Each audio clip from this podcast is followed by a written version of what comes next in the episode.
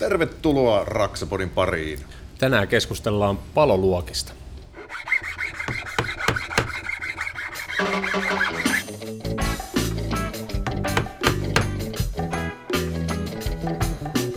Ja, man, you are listening to Raksaman Radio. Raksapodi. Yhteistyössä Saint Cobain. Tosiaan tänään me keskustellaan erilaisista paloluokista, miksi semmoisia on olemassa, mitä ne tarkoittaa ja niin päin pois. Mutta täällä on Lauttasaaren oma supersankari Jarkko Nyyman. Tervetuloa mun kanssa juontamaan. Ja toisella puolella pöytää on Korson vanabi-palomies Mikko Merelä. Tulen herkkä ja räjähdysaltis nuori mies. Kyllä siinä on viranomaisille pitelemistä tuossa kaverissa. Näin no. Ja tosiaan me ollaan, ei ole, ei ole niinku, mä veikkaan, että ei ole sukulaissuhteita tässä tällä hetkellä kyseessä, mutta kuitenkin meillä on täällä saatu Saint Cobainilta myyntipäällikkö Mikael Nyman. Nyholm. Nyholm. Ei ollut, kato, Nyholm. sukulaissuhteet olit ihan oikeassa. meni. No, Sulle sattuu, mä aina mokailen tää nimiä. Kun...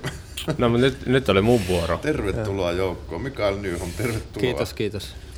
Sä oot siis Seitkobainin suunnittelupalvelun myyntipäällikkönä ja onko sä sitten, sä oot nimenomaan Isoveri ja, ja Weberin ja, ja Kyprokin. Joo, kol- kolme brändiä meillä on, on tota, ja asiantuntijoita näille tiimissä. Meitä on yhdeksän henkeä ja kyllä, Mistä päin pasasit meidän tu- studioon? kyllä mä kotota tulin tänne, eli tunnin päästä tota, Helsingistä asun, eli Raaseporista. Joo. Mites oot päätynyt Seitkobainille? No, mikä sun suhde rakennusalaan on? Pitäisikö olla ihan rehellinen, niin tota, mut huijattiin alun perin tätä ää, Gyprokilla aikoinaan ja mä oon valmistumisen jälkeen ra- rakennusinsinööriksi, niin olin täällä Helsingillä, tai Helsingissä isolla toimistolla rakennesuunnittelijana ja kuljin junalla aamustiltaan, tuli tutuksi, liiakin tutuksi toi rantarata ja sitten jossain vaiheessa bongasin tämmöisen työpaikkailmoituksen, että haettiin rakennesuunnittelijaa Gyprokille. Mä ajattelin, että jaa, että vähän lähempänä kotia ja en tuntenut ollenkaan silloin vielä firmaa. Ja tuota, sitten se johti siihen, että mä aloitin siellä kohta 20 vuotta sitten. Ja tota, sehän oli sitten loppupelissä kaikkea muuta kuin rakennesuunnittelua. Että siitä se huijatun fiilis tuli silloin aluksi, mutta e- e- en mä... Päässyt mä tunteesta yli jo. on, on, joo, kyllä. että tuota, 20 vuotta kohta ja erilaisia hommia saanut tehdä, tehdä ja tota, nyt viidettä vuotta siis myyntipäällikkönä. Ja tuota, ennen sitä niin olen tehnyt markkinointia, tuotekehitystä, tuotehallintaa, tuoteryhmäpäällikön hommia ja melkein alusta saakka on ollut myös alaisia. Että he, heidän tota, kannustaminen ja ää, miten se sanotaan, niin kuin, heidän kehitys, kehityksen seuraamistahan tämä on ollut, että se on, se on mielekästä myös niin kuin esimies ää, näkökulmasta. Toi on, toi on hienoa, että niin kuin, hyvä esimerkki hyvästä talosta tietysti on se, että pääsee kehittyä ja työtehtävät muuttuu ja ei ole sillä tavalla, että tässä on nyt 20 vuotta istuttu tässä ja tehty tätä hommaa vaan. Että Kyllä, väkisinkin leipääntyy, jos ei, jos ei pääse hakemaan vähän uusia kulmia välillä. Mm. Kyllä. Että tavallaan hyväkin, että tuli huijatuksi sitten. Niin, Niin. niin. tämmöinen tarina joo, mutta Mutta siis rakennusinsinöörikoulutus sulla Joo, on. kyllä. Ja tuota, sitten jos vielä mennään vähän taaksepäin, niin että miksi sitten rakennusala kiinnosti, niin jotenkin käsillä tekeminen on aina pienestä pitäen ollut niin kuin mielekästä ja, ja huomasi ehkä joskus alakoulussa, että, että tota, puuta kun työstettiin silloin enemmänkin niin kuin edelleenkin tuttu materiaali kaikille, niin tota, syntyi hyvää jälkeä ja, ja tota, siitä sitten projektit kasvoi ja, ja tuota, valmistuminenhan ajoittui semmoiseen niin huonoon ajankohtaan niin kuin suunnittelijan näkökulmasta, että oli pahin lama ikinä takana ja harjoittelupaikkoja ei toimistot pystynyt tarjoamaan silloin opiskeluaikana, niin työmaalla sitten riitti kuitenkin. Niin mä oon kiittänyt, kiittänyt lamaa siitä, että mä opin sitten työmailla rakentamaan oikeasti. Ja, Joo. ja tuota, siitä on ollut paljon hyötyä sitten sekä mm. suunnittelijana että nyt tässä rakennusmateriaali hommissa. Ootko rakentanut itsellesi taloa? No totta kai, kyllä. Koko ajan on jotain projektia, niin siellä on kesken, kesken nytkin yksi projekti siellä. Mutta jos se rakennusala ihmisellä aika mone, monesti, ketä sitten on alalle eksynyt, niin osa, osittain on niin kuin myöskin liittyen siihen ammattiin, niin kuuluu se unelma, että rakentaa itsellensä talon. Joo, kyllähän se näin on, että kun kädiä oppi käyttämään, niin siitä lähti aina unelmatalojen niin kuin piirtäminen säännöllisin välein ja tuliko sellainen sitten loppupelissä tehtyä, niin kyllä te tiedätte, että jos seuraavan tekisi, niin kyllä aika paljon muuttaisi, mutta tämä kuuluu asiaan. Meidänkö tee seuraavaa teen? No, jos vaimolta kysytään, niin ei varmaan tehdä. Se- siellä, siellä on monesti eri vastaus kuin sitten. Mutta, mutta tästä täytyy pitää se erillään, että tehdä tai teettää, että ehkä mä ennemmin teettäisin. Niin. niin, niin. ainakin tietyt vaiheet sitten, että, mutta tänä päivänä kun se, että myöskin on mahdollisuus tehdä joitain osa-alueita sitten sinne väliin itse tai loppuun ja hyvin räätälöidä sen. Että. Joo. No tämä talo, missä edelleen asutaan, niin mä olin silloin 20, reilu 20 vuotta nuorempi ilman lapsia siinä vaiheessa, niin tota, se onnistui vielä, mutta eihän se olisi tänä päivänä edes mahdollista. Että ei ole kunto sellainen, eikä ole ajalliset resurssitkaan, niin kuin, ei salli sellaista. Se on just näin. Se on just näin. Miten sitten tota, lähdetään noita paloluokkia vähän avaamaan, mutta ennen kuin lähdetään siitä itse niin kuin paloluokasta, että onko se se ei ku- 30, 60, 240 vai mitä, niin tässä oli vielä erikseen ennen kuin lähdetään niitä paloluokkia määrittelemään, niin oli tämä niin tärkeämpi luokka, joka sitten että omakotitalot ja tällä, niin avaako se tästä vähän, että me päästään niin kuin Joo, Mitä tarkoitetaan ylipäätään, kun puhutaan paloluokista rakentamisessa? No, tässä on niinku oikeastaan, puhutaan kolmesta eri asiasta tai kokonaisuudesta, että se rakennukset ensinnäkin luokitellaan paloluokkiin P1, P2, P3 ja pienet kohteet, niin kuin omakotitalot, kuuluu P3. P2 kuuluu sitten kerrostaloja, myös kahdeksan kerroksen sijasti esimerkiksi, mutta siinä on sitten rajallinen määrä henkilöitä sallittu. Ja sitten P1 on sitten yleensä isommat kohteet, missä on enemmän henkilöitä ja, ja siellä ei ole rajoituksia sitten oikeastaan yhtään. Ja niissä on sitten vaatimukset, osastointivaatimukset ja kaikki muut on niinku tiukemmat. Mutta P3 on ehkä semmoinen käytännönläheisempi ja hel- helpommin lähestyttävä, että mitä vaatimuksia sieltä sitten tulee. Sitten jos mä jatkan siitä seuraavalle tasolle, niin äh, kun, kun rakennus on, on tietyn paloluokan mukainen, niin sitten on rakennusosat eri tota, vaatimuksilla paloluokituksen suhteen, että voidaan mennä niihin sitten. Ja, ja sitten siellä viimeisellä tasolla on sitten ne itse rakennustuotteet, jotka luokitellaan sen palokäyttäytymisen perusteella. Et tässä on niin kuin kolme tasoa. Joten nimenomaan sitten, te tietysti olette materiaalin valmistajia, te, te keskitytte tietysti teidän tuotteiden paloturvallisuuden ja ikään kuin siihen, että ne täyttää tietyt kriteeristöt. Joo, tai tuotteestahan se lähtee ja, ja aika usein joku tuote avaa uusia mahdollisuuksia tehdä entistä parempia rakenteita, mutta kyllä niin kuin kehitysresurssit menee niiden rakenteiden testaamiseen, että miten ne toimii eri, eri tota, olosuhteissa eri rasituksilla. Kyllä. Miten sitten tota, tämä just tässä pientalopuolella ehkä varmaan yleisin sitten on, että minkä takia näitä paloluokkia joutuu tekemään ja mi, mitkä niinku syyt siinä on, mutta sehän lähtökohtaisesti se, sehän tulee niinku pelastus näistä niinku määräyksistä ja niinku palo periaatteessa viranomaisilta se, niinku mistä se alkaa, että tämä kahdeksan metrin säädös ja Joo, siitä no- eteenpäin.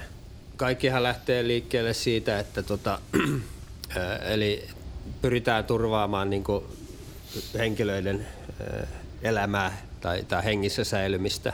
Ja sitten toinen tekijä on, on tietenkin sitten se palokuorma, Eli henkilöiden määrä, minkälainen palokuorma siellä on ja sitten tullaan vielä, miten sieltä poistutaan turvallisesti palon syttyessä. Se on niin olennaista ja, ja kun luokitellaan rakenteita, niin, niin haetaan sitä, että jos on pieni kohde, niin ei kestä niin kauan poistua turvallisesti siitä ulos siitä palavasta rakennuksesta, niin silloin ehkä joku 30 minuuttia voi riittää, mutta sitten mennään pahimmassa tapauksessa pilvenpiirtäjiin ja, ja tota, niistähän saa lukea nyt viime viikolla Kiinassakin joku roihus, mutta tota, siellä voi olla sitten, että pitää neljäkin tuntia ne rakenteet pysyä pystyssä ennen kuin sallitaan niiden sortuminen, jotta ihmisillä olisi mahdollisuus turvallisesti poistua sieltä. Ja sitten vielä lisäksi niin näissä pitää huomioida niin kuin, pelastushenkilöstön niin kuin, turvallisuus, että rakenteet heidänkin näkökulmasta kestää, kestää niin kuin kävelyä, vaikka joku välipohja, tai että välipohja ei sorru heidän niskaan tai joku alakatto sorru heidän niskaan, että siellä on monta, monta asiaa. Tästä on myös itsellä kokemuksia, jopa viimeisiä on tästä niin kuin ihan muutama kuukausi sitten, kun tuossa Helsingin ihan ytimessä tämmöinen todella vanha toimistorakennus oli ja siinä käytännössä museosuojeltu ja kaikkea muuta vastaavaa, niin sitten siinä tämmöinen on kaksi porraskäytävää. Toinen on semmoinen julkinen, missä sitten porukka kulkee sinne ja toinen oli sitten vähän tämmöinen vähän niin kuin talonmies, semmoinen ahtaampi kulkuväylä, mutta et se oli merkattu niin kuin, nimenomaan kuin, myöskin niin kuin pelastusväyläksi.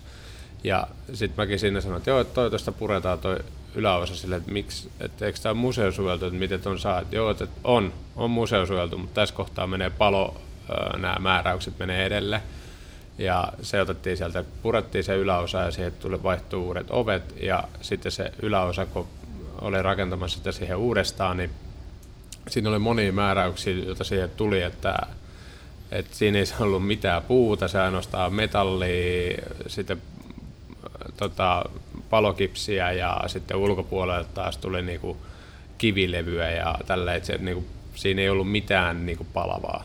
Sitten kun mä silleen, että no eikö tässä olisi helpompi, jos tuossa edes käyttää vähän tuolle puuta ottaa tuolta, että ei, että se on, niin kuin, se on pelastusväylä, että se on väylä, mistä palomiehet pääsee aina turvallisesti sinne ylös, mistä ne saa niin kuin, se niin kuin alas, että, että vaikka sitä koskee, oliko se 240, niin silti sinne ei saa olla mitään niin kuin palavaa, että se missään tilanteessa ei saa niin kuin, mitenkään päin ikinä romahtaa. Niin kuin, että se, että vaikka se, se tosi tuntui jopa ehkä yliampuvalta, mutta sitten taas mm. siinä tulee se, että palomiehet tietää, että tästä väylästä voi mennä niin kuin aina sinne ylös, jos on niin kuin pakko. Kyllä. Tämä on siis, tota, itse asiassa rakentaminen on tosi säänneltyä, siis niin kuin palo, mm. palo, palomielessä, mitä ei välttämättä tule koskaan ajateltua, tämmöinen tavan tallaa ja minkälaiseksi itse kuitenkin jossain määrin ittenikin lasken. Onhan se vakava, vakava, vakava niin kuin aihe, että tota... Ja sitten jos lukee just niin kuin tota onnettomuuksista, niin yleensä se on sitten, jostain huomataan, että nyt jossain, missä nyt palokaa joku rivitalo, vai oliko se pieni kerrostalo Suomessa, että se oli jostain sillä julkisivu välissä edennyt se palo mm. niin yläkerroksiin, että, että ne on sellaisia asioita, mikä pitäisi suunnitella. Kyllä, että tota, tämä on ihan hyvä, hyvä tota, semmoinen sääntö tässäkin, että, että se kokonaisuus on niin hyvä kuin se heikoin lenkki, että tota, sitä on kuultu monessakin yhteydessä, mutta tässäkin se pätee, että jos on huonosti toteutetut detaljit, niin, niin sitten se voi olla se syy, että miksi palo leviää hallitsemattomasti ja ei suunnitelmien mukaisesti ja sitten sit voi syntyä vaikka minkälaisia katastrofeja. Joo, ja sitten se, että siinä vaiheessa se poistuminen ei enää ole ihan niin nopeata, kun sä oot siellä ihan jossain ylimmässä mm. kerroksessa aivan perimmässä tilassa. Sä et välttämättä heti saa sitä poistumisviestiä, välttämättä, niin kuin, että se, mm. ja sitten et lähdeksä heti siitä liikkeelle ja sitten sä oikeasti tuut kävelle ja kaikki muut on sama aikaisesti siellä rapuissa, niin se ei ole ihan semmoinen, niin kuin jos normaalisti lähdetään tuosta tulemaan nopeasti sieltä alas eikä siellä ole ryysistä tai paniikkia, niin se on aika paljon helpompaa. Kyllä, Kyllähän tässä on kehitystä tapahtunut, niin kuin jos miettii just tota, että jos nukkuu jossain joku, joku henkilö ja tota, syttyy tulipalo toisessa päässä rakennusta, niin nythän on palo ilmo, ilmoittimet tota, pakollisia ja et kyllähän tämä niinku, on parantunut tämä tilanne, mutta jos puhutaan rakenteista, niin se on sitä passiivista paloturvallisuutta, että tuota, mm. kaikki nämä aktiiviset on sitten erikseen, sprinklaukset ja tämmöiset muut. Mm. Et, tota, ja sitten teillä nimenomaan nyt ollut sitten niin rakenteissa, te suunnittelette Joo, rakenteita kyllä. ja tutkitte niiden erilaisia mahdollisuuksia ja, sitten, ja toki niin teidän tuotteilla. Varmaan ehkä vähän kilpailijoittakin. Totta kai, kyllä. Eihän meillä ole, niin kuin, Saint-Gobain on iso yhtiö, mutta tota, eihän meilläkään ole kaikkia tarvittavia runkotuotteita. Esimerkiksi ei, ei ole betonia, ei, ei ole, ei ole puu, puu runkoja ja niin edelleen. Että, tota, et kyllä me testataan niitä kokonaisuuksia, missä on sitten muidenkin toimittajien tuotteita totta kai. Miten sitten kun lähdetään avaamaan, tota, että kun näitä lukemia, että siis käytännössä tänä päivänä kun pientaloja rakennetaan, niin niitä rakennetaan niin lähelle toisiinsa ja halutaan maksimi niin kuin pihat käyttöön, eikä niin kuin pyritä silleen niin kuin keskelle. Et jos sulla on 404 tontti, niin Joo. ja vieressä on 404 tontti, niin yleensä tila, ollaan tilanteessa, että joku joutuu jonkinnäköisiä palokatkorakenteita sinne tekemään, niin avataan aluksi, että mitä nämä tarkoittaa, nämä, mistä tulee EI 30 ja nämä, niin kun, ja mitä ne lukemat tarkoittaa. Joo, kyllä. Eli tota, paloluokista, kun puhutaan niin kuin rakennusosien paloluokista, niin siinä on näitä kirjain ja numeroyhdistelmiä, jos lähdetään niistä liikkeelle, niin siellä voi olla, että vaaditaan, että se rakennusosa pysyy pystyssä tai kantaa sen koko aikaluokan ajan. Se on se iso R, sitten siellä on se iso E, se on sitten sitä tiiviyttä, eli että savukaasut ei pääse ennen aikoja siitä etenemään, koska sitä, sitä myöden hän palo yleensä leviää, että tota, paljon nopeammin kuin savukaasut räjähtää ja tuli myrsky etenee. Ja sitten se I on niin kuin, kuvaa sitä eristävyyttä, eli, eli ei sallita, että siellä vaikka jonkun seinän toisella puolella lämpötila nousee liian korkeaksi. Et esimerkiksi palotesteissä, kun näitä testataan, niin siinä on, sitä seurataan tosi tarkasti termoantureilla eri puolilla rakennetta, mutta myös siellä niin kuin kylmällä puolella. Sitten se numero tässä tapauksessa on, on se aika minuutteina, kun se, se pitää toimia se rakennusosa. Eli Suomessa meillä on käytössä 15 minuuttia, 30, 60, 90, 120, 180 ja 240, eli neljään tuntia asti. Sitten on vielä yksi äh, kirjain, mikä esiintyy välillä, on tuo iso M. Se kuvaa sitten palomuuria. Eli jos mennään vaikka kiinni toisiinsa, äh, eli toisella tontilla olevaan rakennukseen alle metrin etäisyydelle, sitten se tulee aina kuvioon mukaan. Ja tota, se on sitten oma lukunsa se.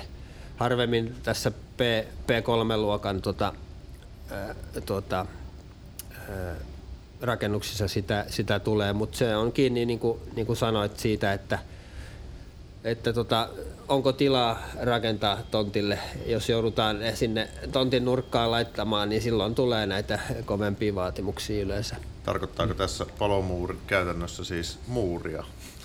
No se on itse asiassa, mä en, varmaan sieltä se on tullut, että ne on kivirakenteisiä yleensä ja aina ollut, että betoni, rautettu betoniseiniä tai muurattuja – että, että tota, ei ole vielä tullut vastaan kevytrakenteisina tai puurakenteisina näitä palomuureja. Hmm. Että muuri on kiveä. Kyllä, mm. nimenomaan fyysisestä esteestä. Joo.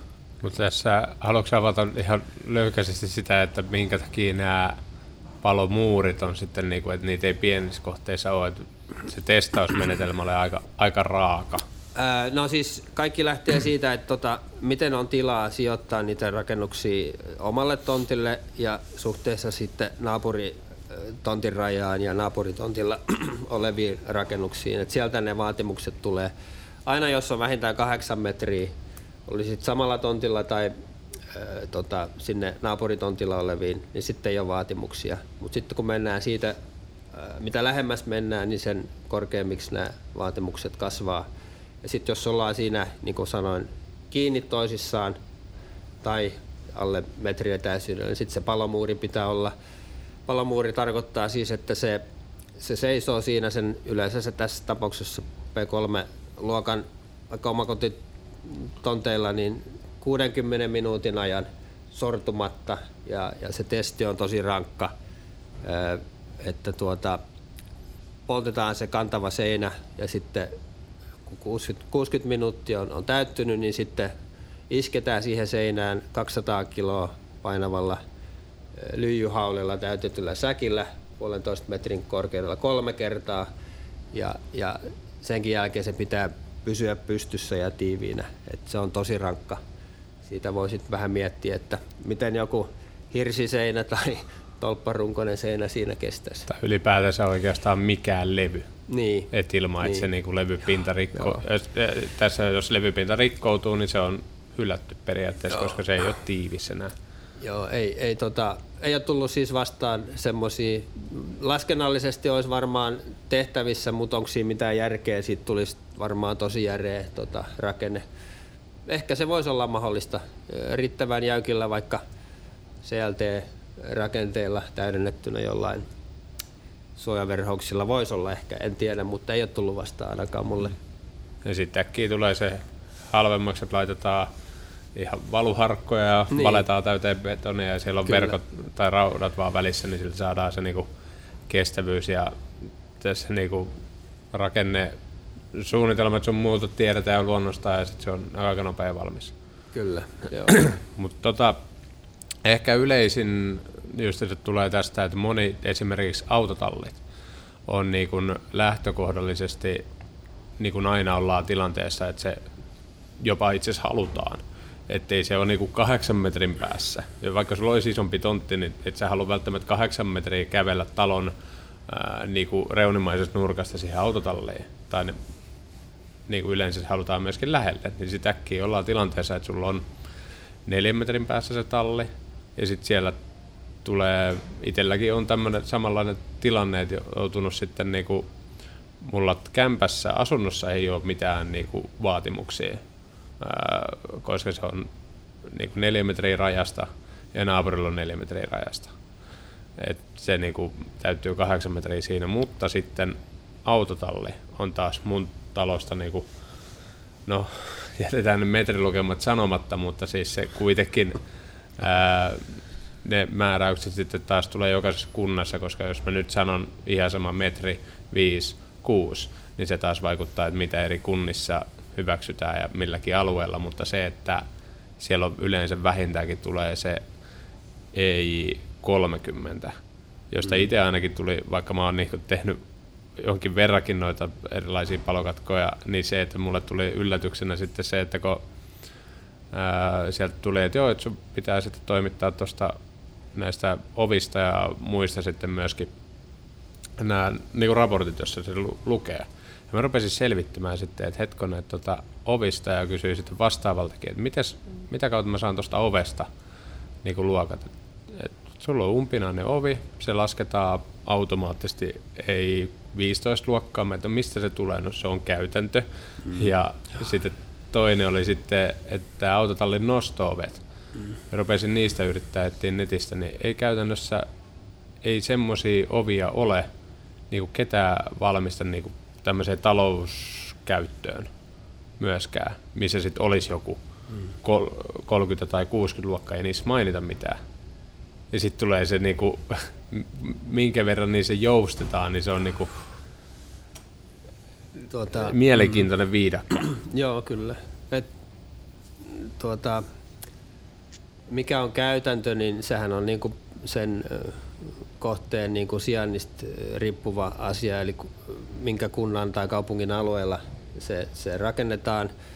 Ja siellä rakennusvalvonnan ja, ja palotarkastuksen käsissä sitten on, että mikä käytäntö on hyväksytty, mutta ö, tässä on, tässä on hyvä tota, tilanne mun mielestä Suomessa ö, en muista tarkalleen, mutta on, on tota, rakennusvalvonnat on lyönyt hynttynsä yhteen ja ne on, ne on tota, tuottanut tämmöisen tosi informatiivisen sivuston top 10 käytännöistä, eli, eli muun muassa paloasioista, että miten, miten lu, luetaan sitä ää, määräystä, että mitkä on niinku, tämmöisiä toteutustapoja, mitkä on hyväksyttävissä. Et tota, ää, semmoinen nettisivusto löytyy, että siellä on kaikki, kaikkien isojen niin kuin kaupunkien lisäksi niin on myös pienempiä kuntia mukana. Et kym- kymmenittäin, mä en nyt muista montako, mutta tosi, tosi tota, tosi hyvin on saatu niin kuin yhtenäistettyä näitä käytäntöjä. Miten sitten, jos lähdetään vaikka tämmöinen hyvin tyypillinen rakenne omakotitalossa tai uudiskohteessa, että siellä on kipsilevy, villa ja sitten kipsilevy ja puurunko, niin kauanko siellä on turvassa tulipalolta, jos siellä olisi vielä asianmukainen ovikin, mutta tota, eikä tuommoinen pahviovi, mitä kaupassa myyvää. Kyllä se niin kuin, näähän on niin kuin tosi yksityiskohtaisia nämä rakennereseptit, mm. että se mitä kuvailit, niin se on aika tyypillinen puolen tunnin seinä. Ja tuota, sitten jokaisella rakennekerroksella on niin kuin oma ö, merkityksensä. Että se perus kipsilevy, 13 millin Gyproc normaali vaikka, se on nyt se, mitä on aika usein näissä pientaloissa seinissä edelleen, niin tuota, se kestää jonkun aikaa siinä. Sitten kun se on poissa pelistä, jos puhutaan nyt sieltä, että palo syttyy sisäpuolella, sitten sillä on se runko, siinä on joku eriste, taas vähän eri syistä yleensä, eli lämmöeristävyyden takia. Sen eristeen ominaisuuksilla on merkitystä, että mis, mihin lämpötilaan asti se toimii. Siellä on niinku ihan, ihan niinku minuuttimääriäkin laskettavissa siitä, että mikä tyyppi ja minkä verran sitä on seinässä. Sitten ollaan siellä ulkopinnassa. Tuulensuojalevyllä on, jos on kipsituulensuoja, sekin toimii tietyn ajan.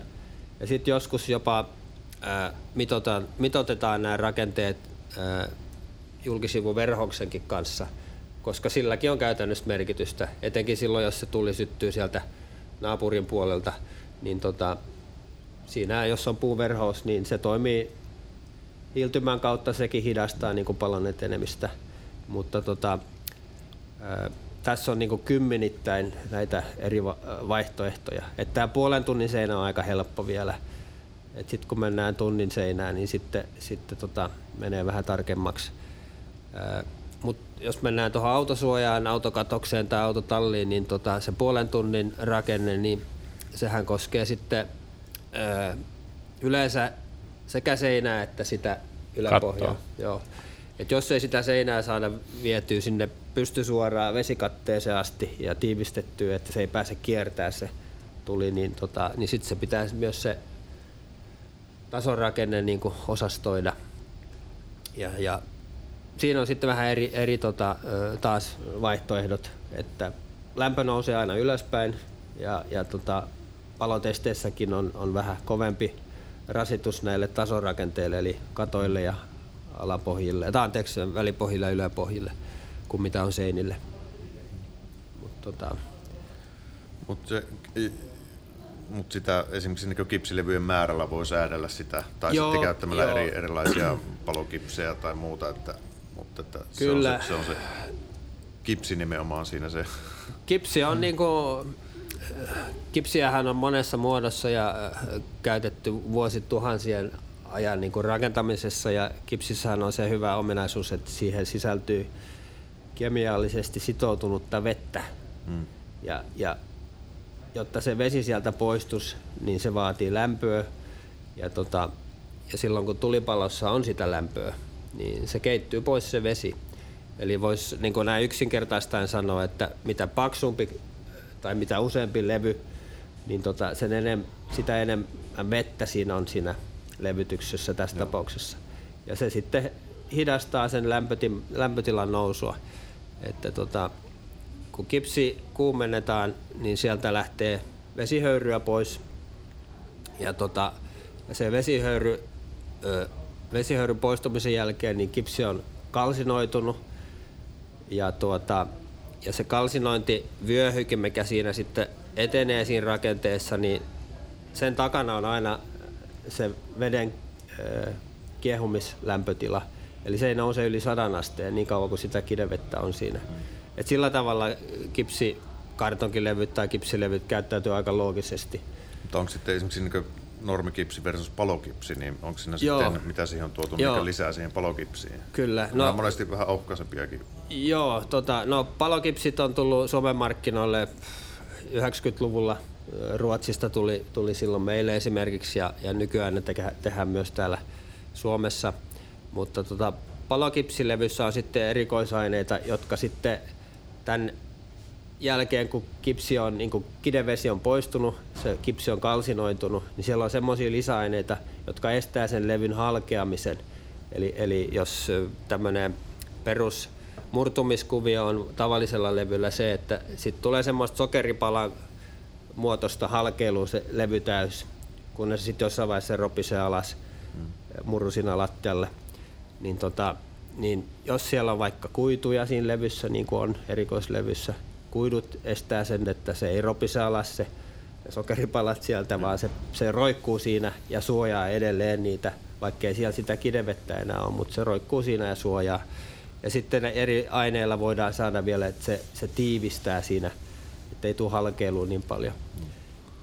Se huomaa jotenkin työstä, niin kuin leikkaa ja taittaa niin kuin palokipsiä, niin se pelkästään se, niin kuin vaikka sä leikkaat sitä reunasta ja lähdet taittamaan, niin aika paljon saat käyttää enemmän mm. voimaa siihen niin kuin taittamiseen ja sitten sen näkee silloin niitä Joo. lankoja. Kyllä. Se on niin kuin Habitossakin näkyy ne langat. Onko Habito no, paljon kestävä? No Habitohan on sitten ihan niin kuin äärimmäisen niin kuin, äh, kestävä ihan muista syistä, mutta todella tehokas myös palomielessä.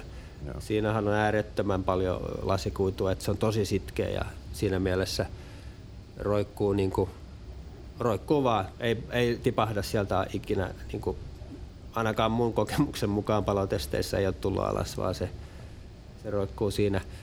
Mutta tota, mutta se, että miksi Habitossa nyt, jos siitä puhutaan, on niin paljon sitä ja, ja muita erikoisaineita, niin se tulee ihan muista syistä, eli siitä, että saadaan ripustuslujutta ja Joo. kalusteita kiinnitettyä. No, jos mulla on päästy sitten sokeripalaksi ravisuttaa se kipsilevy tota lattialle, niin mitä sitten tapahtuu villalle? No joo, sitten on tietenkin eristeistä, että meillähän on niinku muovieristeitä, meillä on puupohjaisia eristeitä ja, ja tota, sitten meillä on mineraalivilloja ja mineraalivillat jaetaan vielä – perinteisesti kahteen, eli on lasivillaa tai kivivillaa ja, ja sitten on jotain siltä väliltä, mitä meilläkin on. Mm. Että tota, tosi paljon vaihtoehtoja. Nämä käyttäytyy kaikki eri tavoin. Ö, että muovieristeet pehmenee, sulaa ja syttyy siinä 200-400 välillä. Sitten puukuitueristeet suurin piirtein samalla tavalla syttyy, syttyy tietenkin ehkä no 3-400 asteen paikkeilla. Sitten jos meillä on lasivillaa esimerkiksi, niin puhutaan, kun puhutaan mineraalivillojen niin olomuodon muutoksesta, niin puhutaan sintraantumisesta, eli se, se tiivistyy ja käytännössä se ikään kuin sulaa. Mutta lasivillalla se on, se on 300-400 astetta alhaisemmassa lämpötilassa kuin esimerkiksi kivivillalla. Että tota, että sekin pitää huomioida ja se huomioidaan näissä polttokokeissa, että tota, sitten ei lasketa niin paljon sen eristeen varaa, jos siellä on tietty eriste, vaan sitten ne pitää ne lisäminuutit sit saada jollain toisella, yleensä levyllä tai sitten jollain toisella eristeellä. Tai sitten on ollut esimerkkejä, että jopa ää, jollain, jos on julkisivu ulkoseinä peltiverhouksella, jos on peltiverhoutu vaikka joku IV-tila, mm. konehuone, seinä, niin silläkin on merkityksensä. Että kaikki kaikki niin kerrokset vaikuttaa siihen. Miten toi yksi, yksi on kans, mitä varmaan niin kuin ehkä itse näen tuolla niin kuin työn tekemisessä myöskin niin kuin tosi isona niin kuin merkittävänä tekijänä on se niin kuin rakennustekninen tai se itse toteutus, koska se, että meillä työmaalla on – monikaltaisia niin kuin, ihmisiä, jotkut on tehnyt niitä paljon, jotkut ei ole ollenkaan, jotkut niin kuin, ymmärtää sen tekemisen ja just sitten tulee se, että no esimerkiksi vaikka omassa autotallissa tuplakipsi, jolla päästään tähän ja sitten totta kai siellä on tuulensuojakipsi vielä ulkopuolella ja sitten talossa on rappauslevy ja kipsi ja sisäpuolella kipsi ja tolleen, mutta siis kuitenkin se, että siinä on monia rakenteita, mitä pitää tulla, ottaa huomioon, mutta se, jos autotalli sisältä, niin pelkästään niin joka ikinen sauma mulla on siellä ää, menee niin kuin eri kohdassa, että siellä ei yksikään osu, ja vielä ne, ne on lomiteltu ne saumat pitkin niin kuin siihen, että siinä ei edes mene silleen, että, niin kuin, että jossain kohtaa osuisi, vaan että ne on aina eri kohdassa se saumat, jos ruvetaan puhumaan vaikka jostain, että sä levytät jotain kattoa, niin jos sä autotallissa, niin voisi äkkiä kuvitella, että vedät kaikki levyt yhteen linjaan, sitten toiseen ja sitten mm. jatkat vaan palaset sinne. Että sulla niin kuin tässäkin tulee se saumat. Että sitten jos sä saat jokaisen sauma eri kohtaa, autotallissa on se hyvä puoli, että ei niitä ole pakko niin kuin nauhoittaa sitten. Mm. Että kun sä laitat kaikki eri kohtaan, niin sitten se saa tiiviimmä, mutta joissain kohteissa sitten se on tietenkin, puhutaan jostain näistä juna-asemista sun muista, niin siellä on erikseen vedetty joka levyjen väliin erilaiset massat ja saumoihin, niin se on, se on oma luokkansa, mutta tuommoinen autotalle, niin on siinäkin rakennusteknisesti aika iso vastuu sillä itse tekijällä, jotta sä teet sen niinku, ettei sinne jää mitään peukalokokoisia rakoja myöskään, että ei se sitten oikein niinku auta. Joo, ei, tota, no semmoinen, niin kuin, jos maalaisjärjellä ajattelee, jos, jos miettii, että mitä tapahtuu eri materiaaleilla tulipalossa, niin kuin mä sanoin, että useimmat materiaalit ne kutistuu, kun ne muuttaa olomuotoa. No teräs on poikkeus, se laajenee, mutta, mutta muut ää, yleensä kutistuu, kun sieltä poistuu vettä. Niin tota, silloinhan se näkyy se ää, kutistuminen just niissä saumoissa ää, yleensä. Ja, ja jos puhutaan näistä levyrakenteisista osastoivista seinistä tai katoista, niin, niin tota, jokaisen sauman alla pitäisi olla joku tuki. Et se tuki voi olla sitten terästä tai puuta tai, tai tota peltikaistaa tai tukilistaa tai muuta tai laudan pätkää, mutta jos siellä on semmoinen sauman takana, niin se ei, se ei niin lähde heti vuotaa siitä kun se levy tässä tapauksessa kutistuu ja sauma on oikein ehkä 5 ja jopa 10 milliä siellä loppuvaiheessa, niin, tota, niin sitten se, sit se pysyy ehjänä eikä, eikä savukaasut pääse siitä läpi.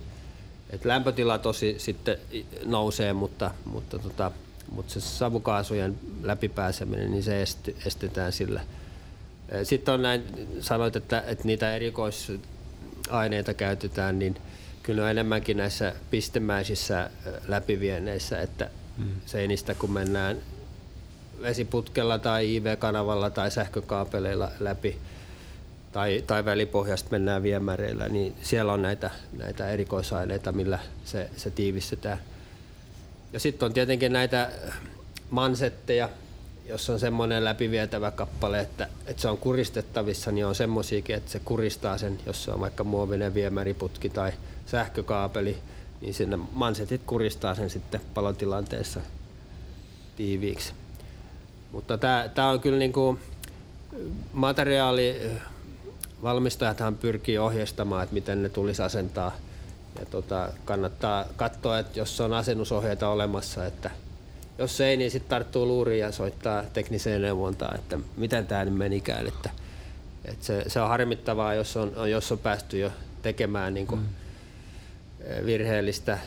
Yksi semmoinen pikku detalji, mutta tärkeää on just se, että oikealla kiinnikkeellä sitten, että jos on vaikka nämä nyt sitten tuplalevytykset siellä ää, autosuojan katossa, niin tota, ne pitää, sen lisäksi, että ne pitää olla eri mittaiset eri levykerroksille, niin sitten vähän riippuen siitä, että miten se on mitotettu, niin voi olla, että jopa – jossain vaiheessa, jos siellä on eristettä päällä, vaikka niin kuin yläpohjissa on yleensä muusta syystä taas lämmöeristettävyyden mm. takia, niin, tota, niin siinä lasketaan, että se rakenne, ne kan, kantavat palkit, vaikka puupalkit, ne pääsee pikkasen hiiltymään. Ja jos ne onkin sitten sillä minimimitalla ne levyt kiinnitetty, niin ne tipahtaa ennen aikoja sieltä. Eli silloin voi olla ohjeessa sanottu, että tässä tapauksessa pitää olla vähän pidemmät ruuvit että se pysyy siellä hiiltymättömässä puussa sitten loppuun asti. Että siellä on tämmöisiä, voi olla mm. pikku, pikku detaleita. Mutta se viime kädessä sitten jopa myöskin tulee siitä, ketä kiinnittää sinne sitä kipsilevyä, niin pitää myöskin ymmärtää se, että, niinku, että ruvit on oikein mittaisia, koska se taas sen, sen valvominen on vähän he, heikompaa jälkikäteen. Totta kai mm. sä voit mennä siihen ja ottaa yhden ruvin mm. irti. Niin, niin no, se on siinä aika mielessä, helppoa, mutta niinku, mutta no. kuitenkin se, että rakentaja ymmärtää, että mitä tekee, niin, niin. on aika tärkeää näissä rakenteissa. Ja sitten vielä yksi, mistä on valitettavasti saanut kuulla, että tota, joku, joku tota rakentaja on just tätä tuulensuojelevyä kiinnittänyt just sillä oikeilla kiinnikeetäisyyksillä tikannut tulesoilevyt kiinni ja sitten valvoja on huomannut, että hetkinen, hetkinen, että onhan nämä kyllä värilliset nämä ruuvit, mutta nämä on sisäverhouslevyn ruuveja, että nyt ei muuta kuin korjausjota kestävillä sitten tikkaat ne kaikki välit uudestaan.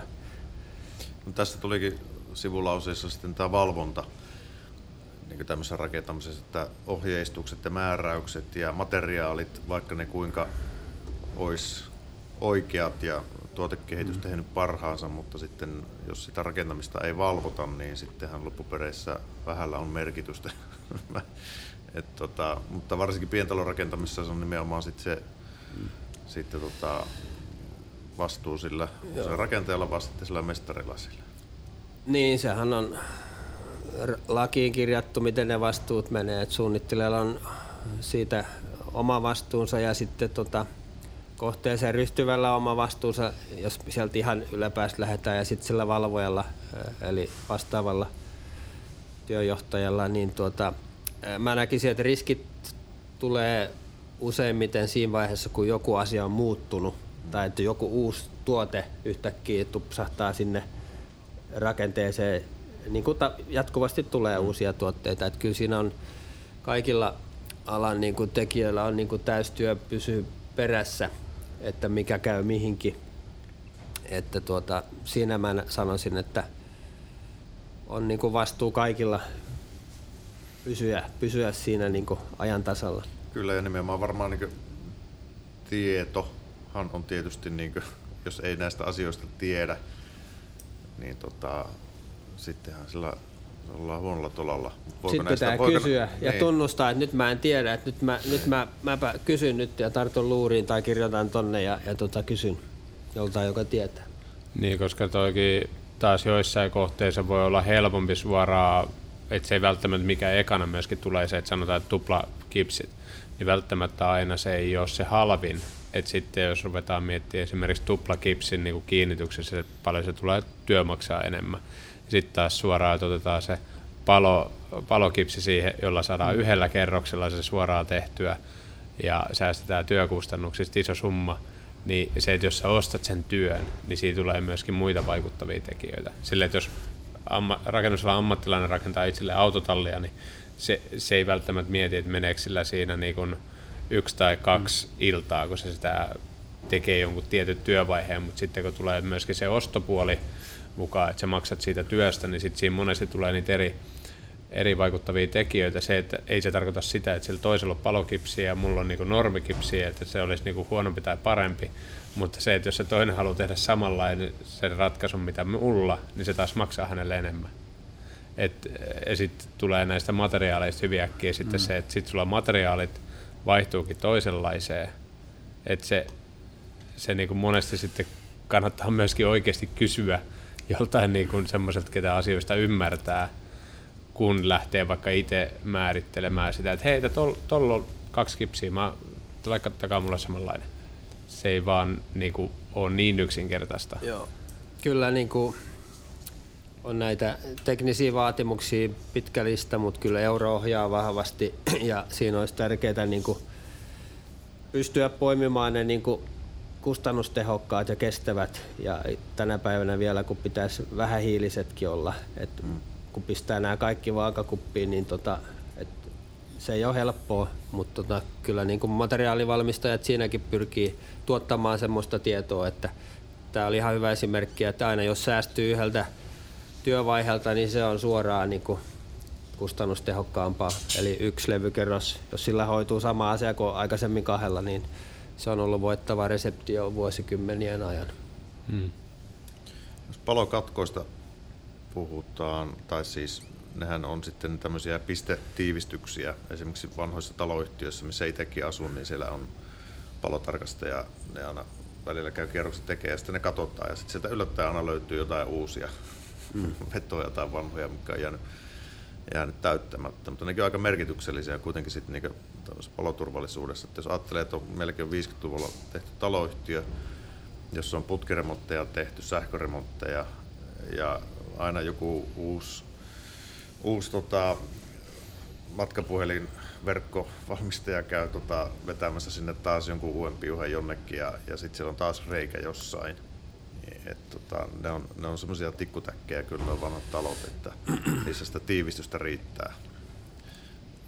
Et teillä on varmaan siihen myöskin tuotteet olemassa. Että No, meillä Vai- ei itse asiassa ole niitä tiivistys... Palovilla löytyy, joka No joo, tulee sul- sinne sul- väliin joo, kuitenkin. Sul, sullontaa jo tämmöiseen, mutta ja kyllä itse asiassa meillä on, meillähän on teknisiä eristeitä myös, mm.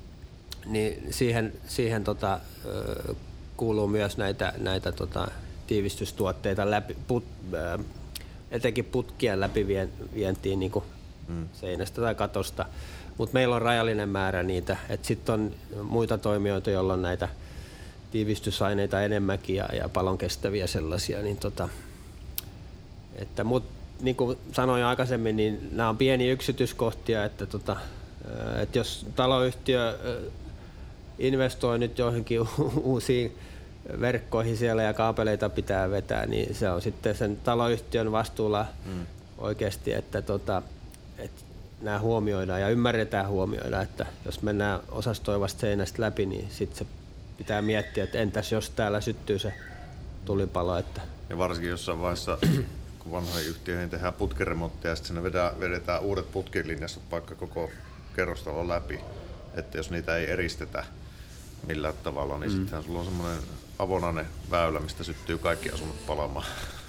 Joo, ja toki tota, materiaalista riippuen, että, että tota, muoviviemärit sulaa, sulaa jossain vaiheessa ja siinä on näitä kuristavia, mutta sitten jos on näitä valurautaviemäreitä, niin siinähän se lämmön johtuminen voi olla semmoinen, joka levittää sitä ää, paloa. Että tota, Mites tuommoinen, nyt on Suomessakin puhutaan jo kerrostaloja puusta esimerkiksi, mm. niin tota, onko ne paloriskimpiä kuin sitten tämmöiset perinteiset kerrostalot?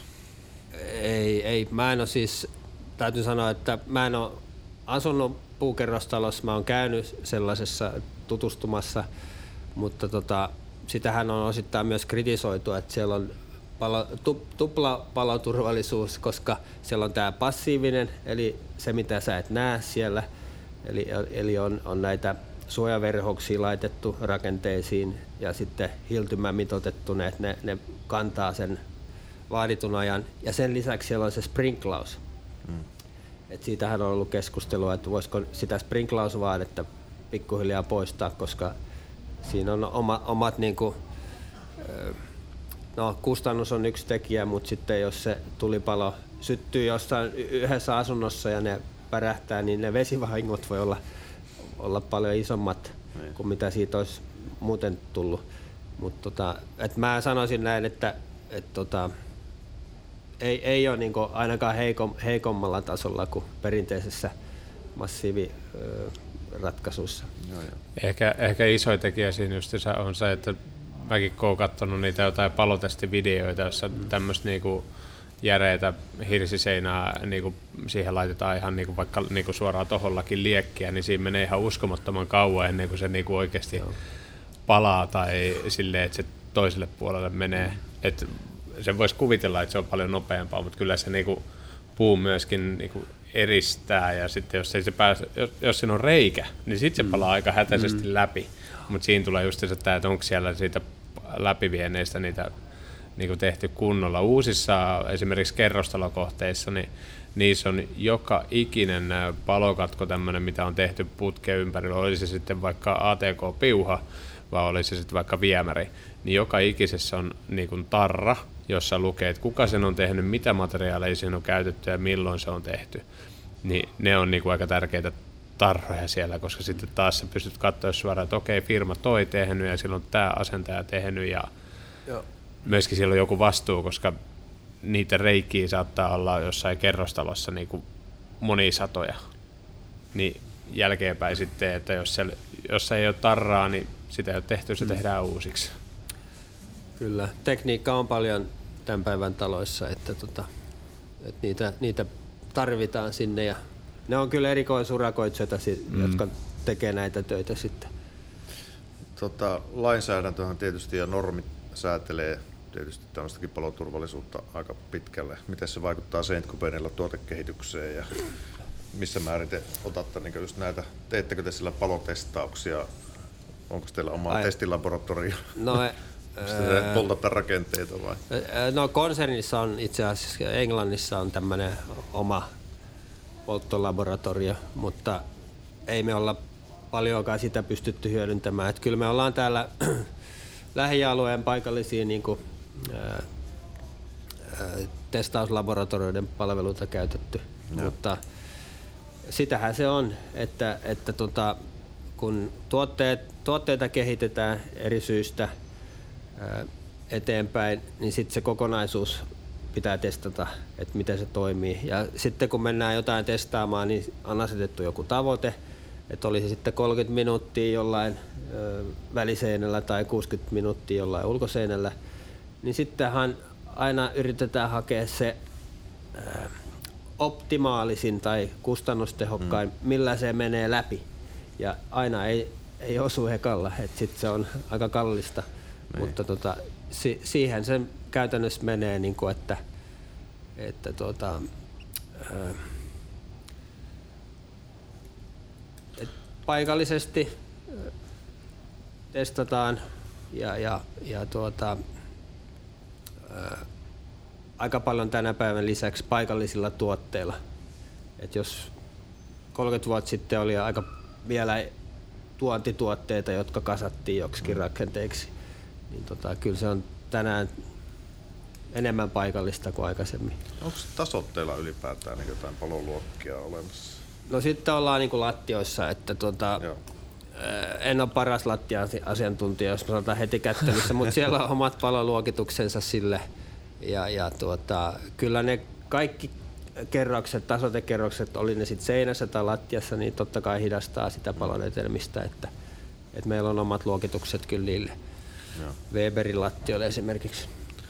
Sitten tota, yksi, yksi, mikä aina niin kuin herättää näissä etenkin täydennysrakentamisessa, olisiko kysymys sitten se autokatos tai par- varasto tai pihasauna, mitä sitten tulee näin, tai sitten ihan vaan lohkotaan tontti sitten siitä niin kuin omalta pihalta ja joku lähtee rakentaa siihen, niin tämä vaatimukset, että ketä se koskee ja se, että se jopa tiedän ensirakentajia, ketä lähtee ekaa taloa rakentaa, kenellä se on tullut yllätyksenä, että he, kun rakentaa, niin heitä koskee ne määräykset, heidän pitää tehdä ne erilaiset niin kuin rakennustekniset äh, niin kuin ratkaisut siellä, ositukset ja estää se niin kuin palon leviäminen ja sitten niin kuin, talosta toiseen, mm. että sitten yhtäkkiä, että ne rakentaa talojen väliin, niin siinä on mm. kysymyksessä se, että jos heidän toisella puolella naapurin talo palaa, niin he, heidän, test, mm. heidän talon tehtävä on estää se, ettei se siitä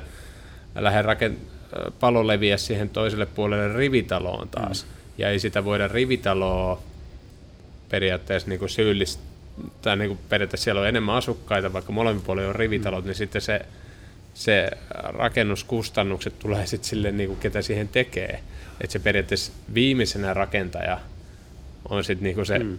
kustantaja siinä. Et on olemassa tilanteita, itsekin tiedän, että ää, niin kuin otetaan tällä, että ää, uusi rakentaja haluaa rakentaa ja sitten sen niin kuin, omat kustannukset, jos se tekisi siitä omasta rakenteesta niin kuin, ää, täysit tietyt luokat niin kuin, ää, niin kuin kattavaa, niin olisi poskettoman kallista. Niin sitten on suoraan menty hattokouras naapuriin, että saanko korjata sun julkisivu. Ja sitten, että sä niin kun parannat sen naapurin julkisivua ää, pykälän verran, jotta sulla sit niin kun pääset sitä kautta sit siihen mm-hmm. niin kun muuttamaan sitä, koska sitten taas jos sulla itse tulee uskomattomat mm. rakenteet siihen, jos sä teet ka- kahdelle puolelle, niin se on heti paljon kevyempi kustannus. Niin, kustannuslaskentaahan toi vaatisi, että tota, pääsisi kiinni siihen, että mitä kannattaa tehdä, mutta tota, palataan siihen, että miten se sijoittuu se uusi rakennus tontille ja mitkä ne etäisyydet on.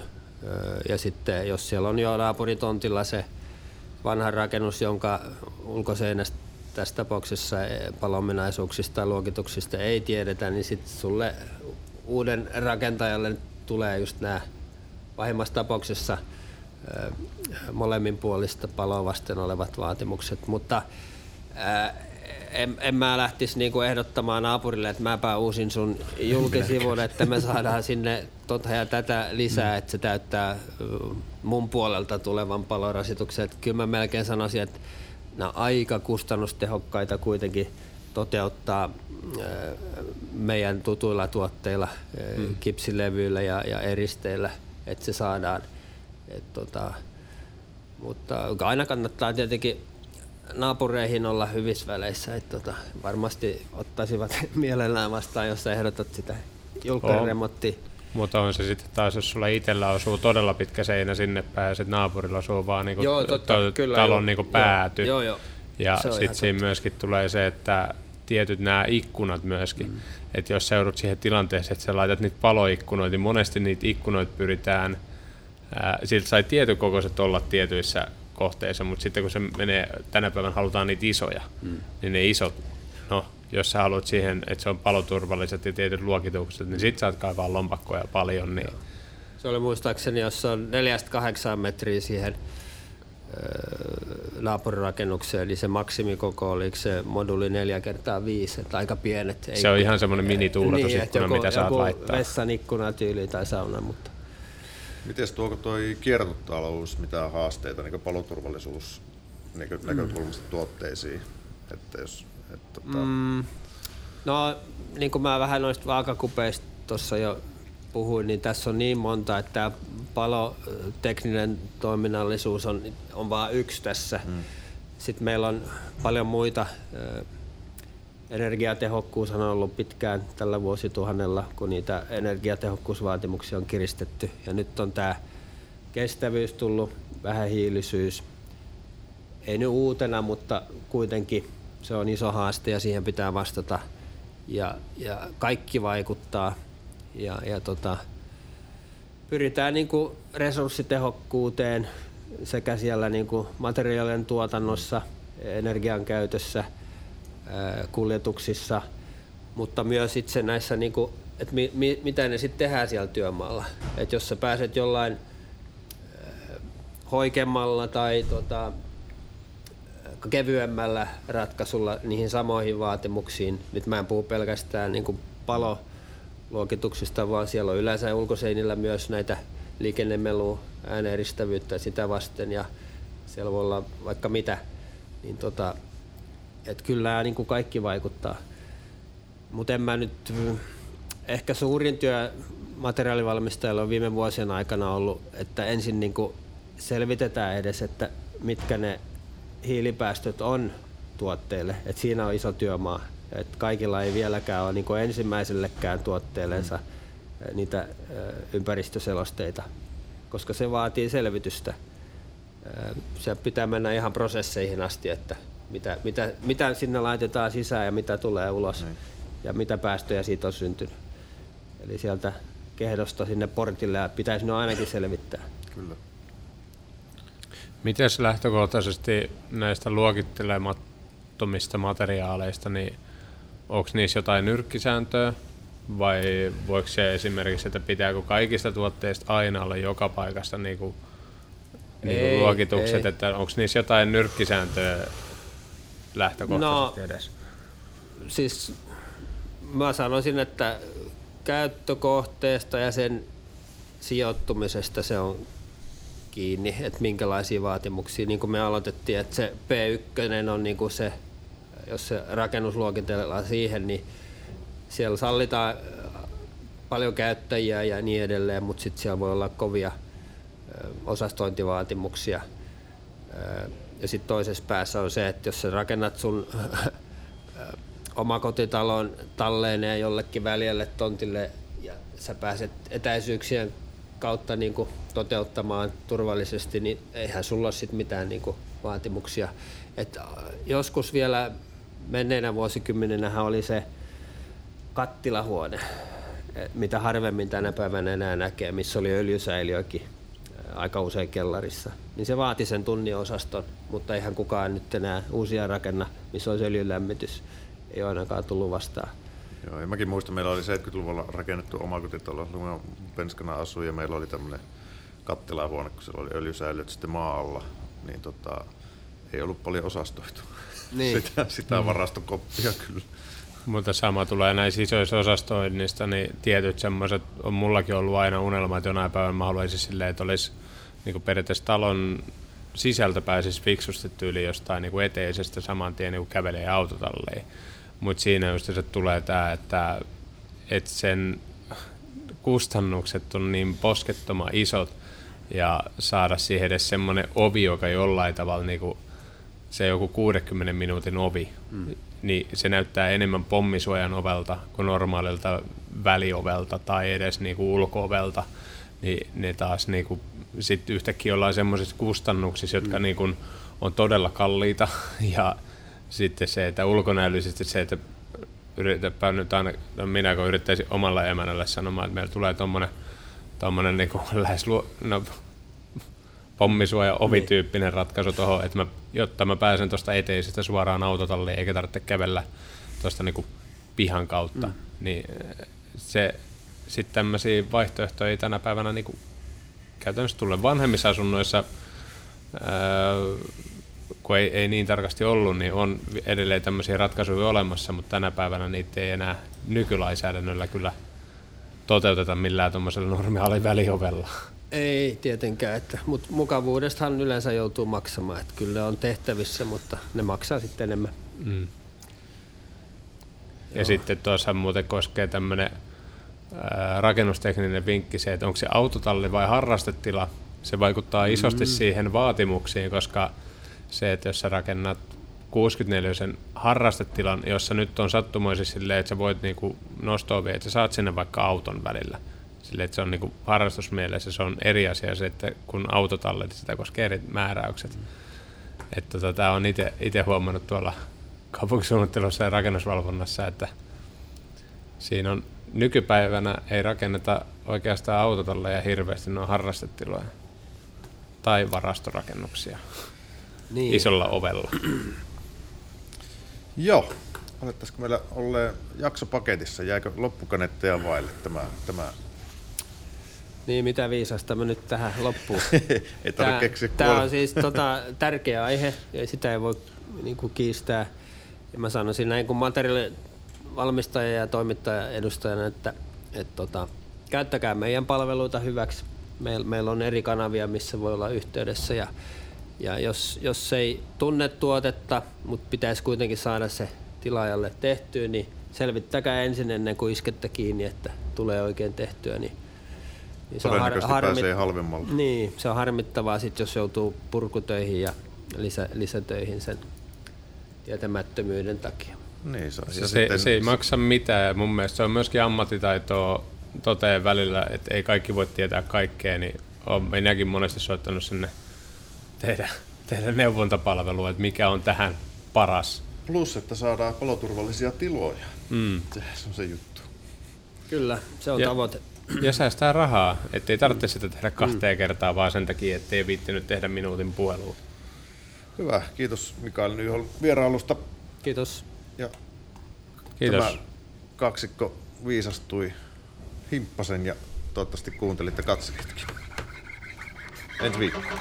Se on moro. Morjes. Moi moi. Ja, man, to Raksaman Radio. Raksapodi. Yhteistyössä Saint Cobain.